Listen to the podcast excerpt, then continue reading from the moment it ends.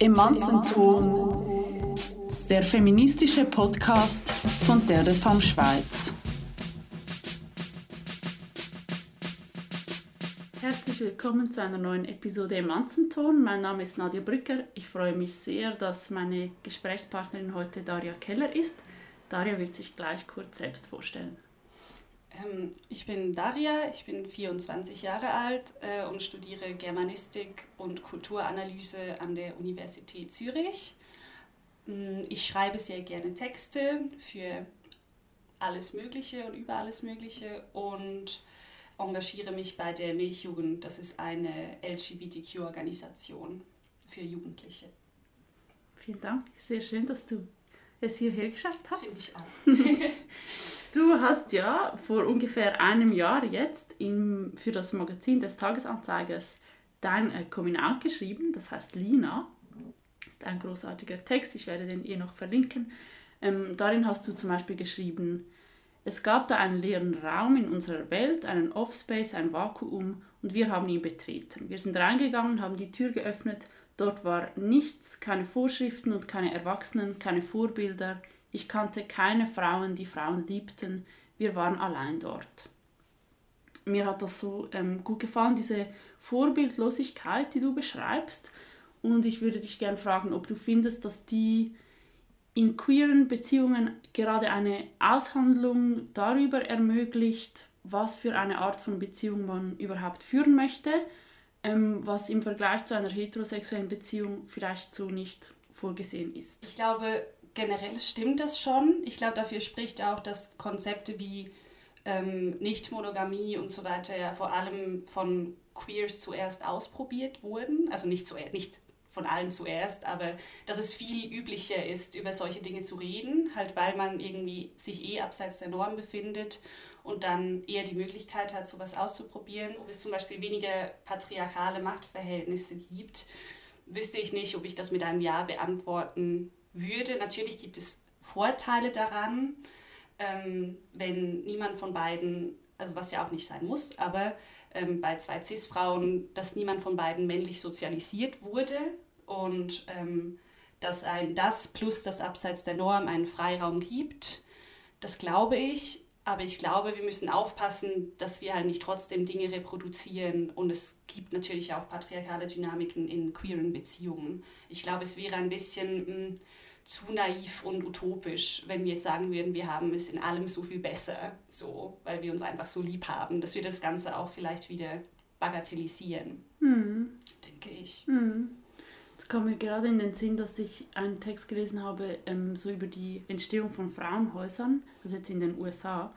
Ähm, und dort ist es gerade eben auch darum gegangen, dass äh, die oft so aus einem feministischen ähm, Anspruch ähm, heraus entstanden sind, oft von lesbischen Frauen, lesbischen weißen Frauen äh, gegründet, die auch sehr lange Zeit ähm, auf eine Art vielleicht ignoriert haben, dass es eben sehr wohl auch Gewalt gibt in lesbischen äh, Beziehungen. Das hat mich jetzt gerade daran ja. erinnert, dass eine, also eine Frau, die in einem Frauenhaus gearbeitet hat, die selbst lesbisch und weiß war, hat gesagt, sie sei mit ihrer Geschichte, dass sie in ihrer eigenen homosexuellen Beziehung Gewalt erfahren habe, wie angestanden. Also das mhm. war fast nicht möglich, das wollte man nicht hören, das war unangenehm. Eben genau, was du sagst, dass es diese Strukturen auch innerhalb einer homosexuellen Beziehung geben mhm. kann. Mhm. Eh klar, eh klar. Ich denke aber trotzdem, ähm, eben gerade diese Freiheit, die du erwähnt hast, ähm, das hat vielleicht schon ähm, auch eine, ein Sprengungspotenzial hat oder so. Ich weiß zum Beispiel noch, als ich ähm, Verena Stephans Häutungen gelesen habe. Das ja. kennst du bestimmt auch. Ja, ich habe es aber nicht ganz gelesen tatsächlich. Du hast ja. es nicht ganz mhm. gelesen. Also ein Text von 1975, ähm, wo eben auch eine Frau zuerst äh, mit einem Mann zusammen ist in einer heterosexuellen Beziehung, sich dort irgendwie gewöhnt ist daran, sich seinen Bedürfnissen anzupassen.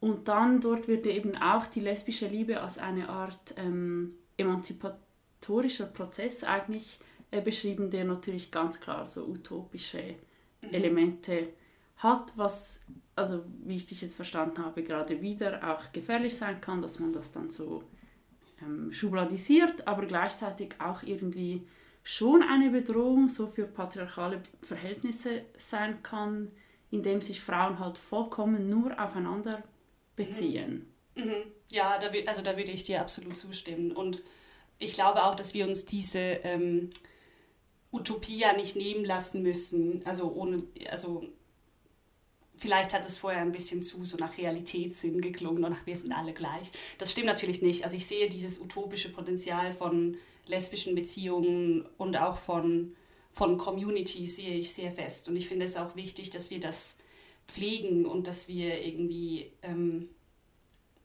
eben halt nicht versuchen zu sagen, dass wir halt, dass halt alles genau gleich abläuft, weil gewisse Dinge laufen halt vollkommen anders ab. Und ich glaube, also ich weiß gar nicht, inwiefern es bei Verena Stephan auch, geht es auch stark um Sexualität, oder? Mhm. Ähm, und ich glaube da, ich glaube, das ist schon etwas, das viele Frauen, die Beziehungen mit Frauen haben, erleben, dass sie, dass sie Sexualität halt vollkommen neu erleben können. Ähm, und ich glaube, das liegt auch daran, und da tun mir Heteros manchmal ein bisschen leid, dass Heteros halt so viel anlernen müssen. Wie funktioniert das? Ich weiß noch, dass ich irgendwie dass wir mit 14 unter Mädchen darüber geredet haben, wer wisse, wie ein Blowjob geht, was ich halt irgendwie so finde, dass, also nicht das Problem ist nicht, dass wir über Blowjobs gesprochen haben, sondern dass es halt so ein Anlernen war, so welche Technik sollten mhm. wir da verwenden und so weiter. Und das hatte ich bei lesbischem Sex halt nie. Was einerseits ist man dann halt völlig blank und hat das Gefühl, vielleicht bin ich halt total unfähig, aber andererseits hat es halt was viel Intuitiveres, was ich, was ich persönlich als schöner empfinde ähm, was natürlich, ich sage nicht, dass Heteros das nicht haben können, aber wir kriegen halt so viel mit darüber, wie diese Dinge ablaufen und dann kann es halt schön sein, wenn die Dinge mal so ungescriptet sind. So. Und ich glaube, dass es eine Bedrohung ist für das Patriarchat, wenn man so sagen will, zeigt sich halt schon an der enormen Aggression, die die lesbische Paare erleben, solange sobald sie sich halt nicht mehr für den Male Gaze sexualisieren lassen. Also ich erlebe das nicht so oft, weil ähm, ich sehr feminin bin. Im Slang sagt man femme.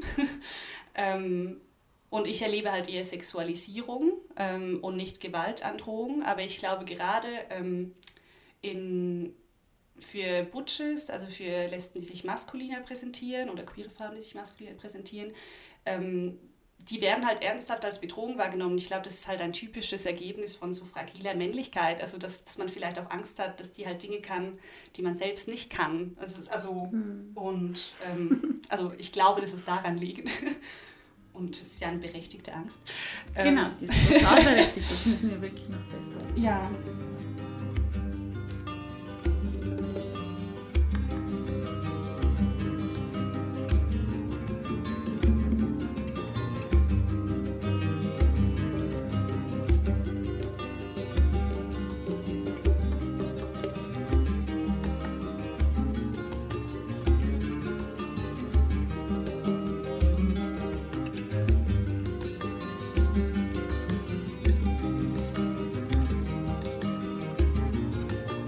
Gerade vorhin hast du vom Anlernen äh, gesprochen und ich weiß auch noch, als ich, zum, als ich äh, das erste Mal mit einer Frau geschlafen habe, habe ich mich gefühlt wie so eine riesige Pfeife. Also eben, ich dachte dann auch so, ich weiß ja nichts. Ich hatte Angst, ich weiß überhaupt nichts und ähm, habe dann einfach so, wahrscheinlich mit hochrotem Kopf, äh, einfach so gesagt, ähm, ja, kannst du mir halt sagen, was, was du gut findest? Und ich denke auch rückblickend, das ist ja eh das Beste wahrscheinlich, was man machen kann. Also finde ich eben auch so dieses ähm, Blank Space IG hat ein riesiges äh, Potenzial.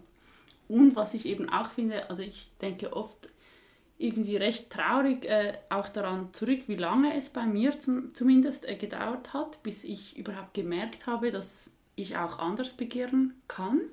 Und ich merke auch heute, jetzt als bisexuelle Frau, ähm, merke ich, dass ich oft das Gefühl habe, so eine Schwindlerin zu sein. Ich fühle mich wie ein Fraud, so eine Schwindlerin, so ich betrüge mich selbst. Ähm, was sind überhaupt meine Gefühle, was sind die Gefühle von anderen, die sie auf mich projizieren oder so, dass das alles recht komplex ist. Ähm, und ich habe jetzt auch für unser Gespräch noch einmal in Caroline Emkes Wie wir begehren äh, geblättert. Das liebe ich. ja, es ist auch sehr schön. Und dort schreibt sie ja auch so, mit welchem Aufwand, also mit welchem enormen Aufwand jegliche Homosexualität aus unserem Alltag weggedacht und unsichtbar gemacht wird.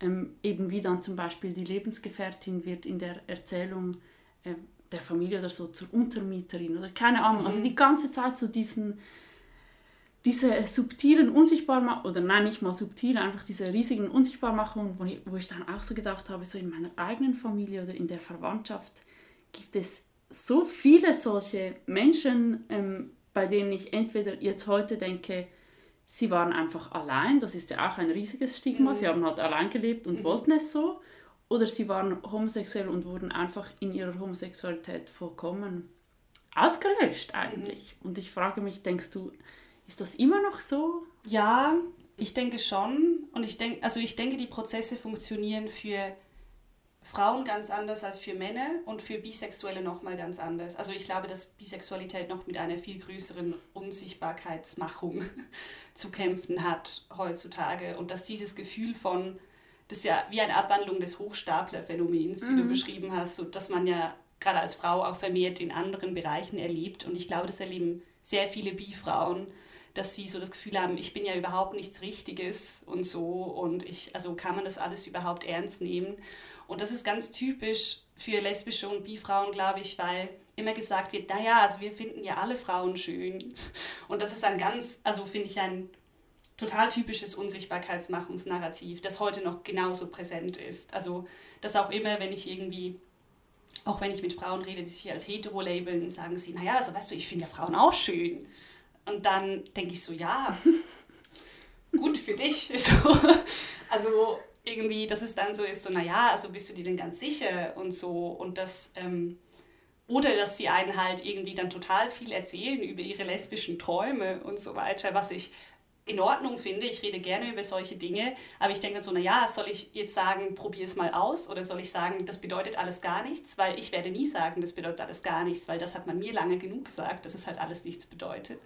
Ähm, ich glaube, das ist schon sehr typisch, während für, ich bin keine Expertin, aber ich glaube, für Männer ist es halt eher so, du machst irgend, du probierst dann Begehren irgendwie aus und alle denken, du bist ja sicher gay. So, also du hast einmal mit einem Typen was, es bedeutet halt was. Also es ist wie ein Abgrund, in den man dann fällt. Und das ist halt eigentlich auch eine patriarchale Struktur. Oder ist, dass man Bi-Männern sagt man, du bist halt schwul, Bi-Frauen sagt man, du bist halt hetero.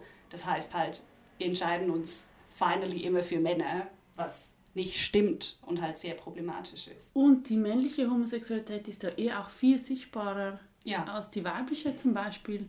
Ähm, Anna Rosenwasser, die Präsidentin der Lesbenorganisation Schweiz, hat gerade kürzlich gesagt, dass ähm, Lesbe entweder noch immer ähm, ein Schimpfwort sei oder eben eine Pornokategorie. Ähm, wie denkst du, kann das gesellschaftliche Bild äh, der weiblichen homosexuellen Liebe verändert werden? Und auch, was hat die Politik damit zu tun? Welche Verantwortung trägt die Politik dabei?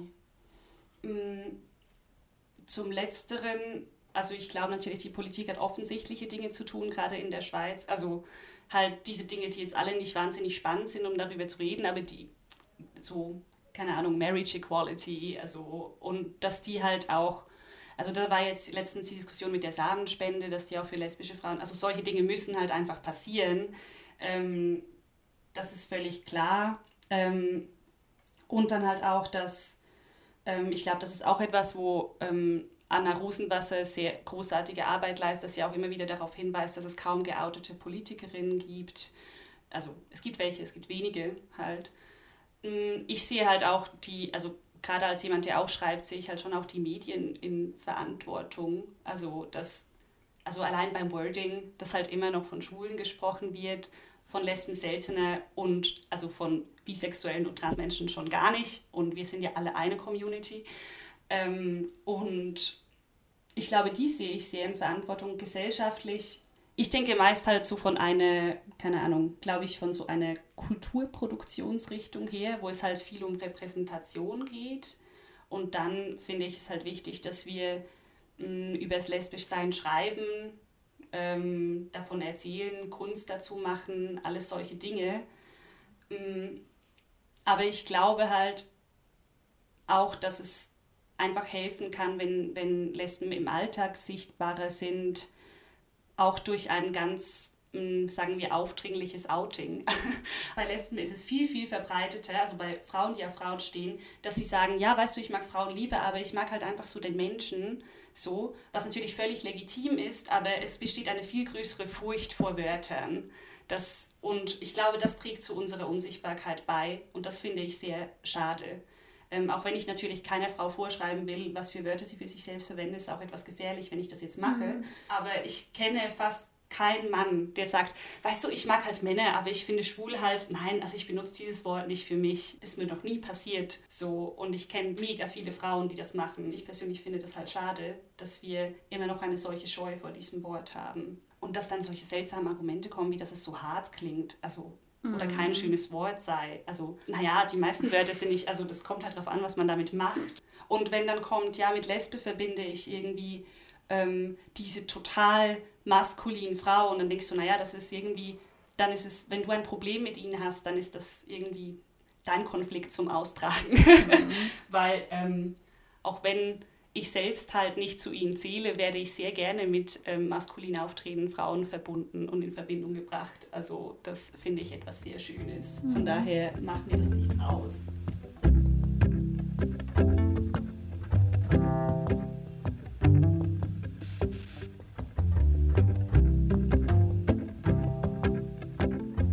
Was ist eigentlich das Schönste am Lesbischsein? Was würdest du sagen? Ich glaube, das Schönste ist auf der einen Seite die ähm, Zugehörigkeit zu einer Community und zu einem gemeinsamen Projekt quasi.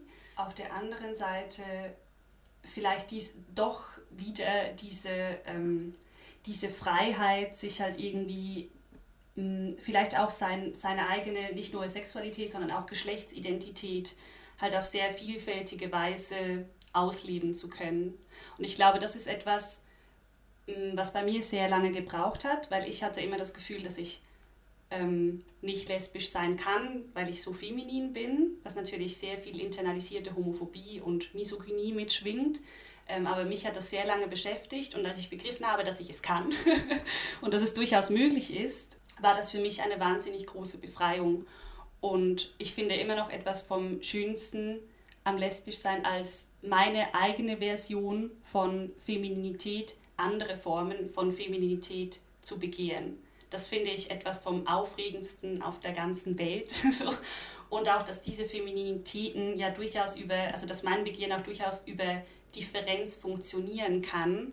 Also dass ich ganz verschiedene Frauen halt begehren kann und dass ich irgendwie, ähm, dass diese Differenz halt anders ist als die in einer Hetero-Beziehung. Ähm, zudem also fällt mir ein halt diese ganze Diskussion um Butch-Femme-Beziehungen. Das ist etwa ein Thema, das mich wahnsinnig interessiert.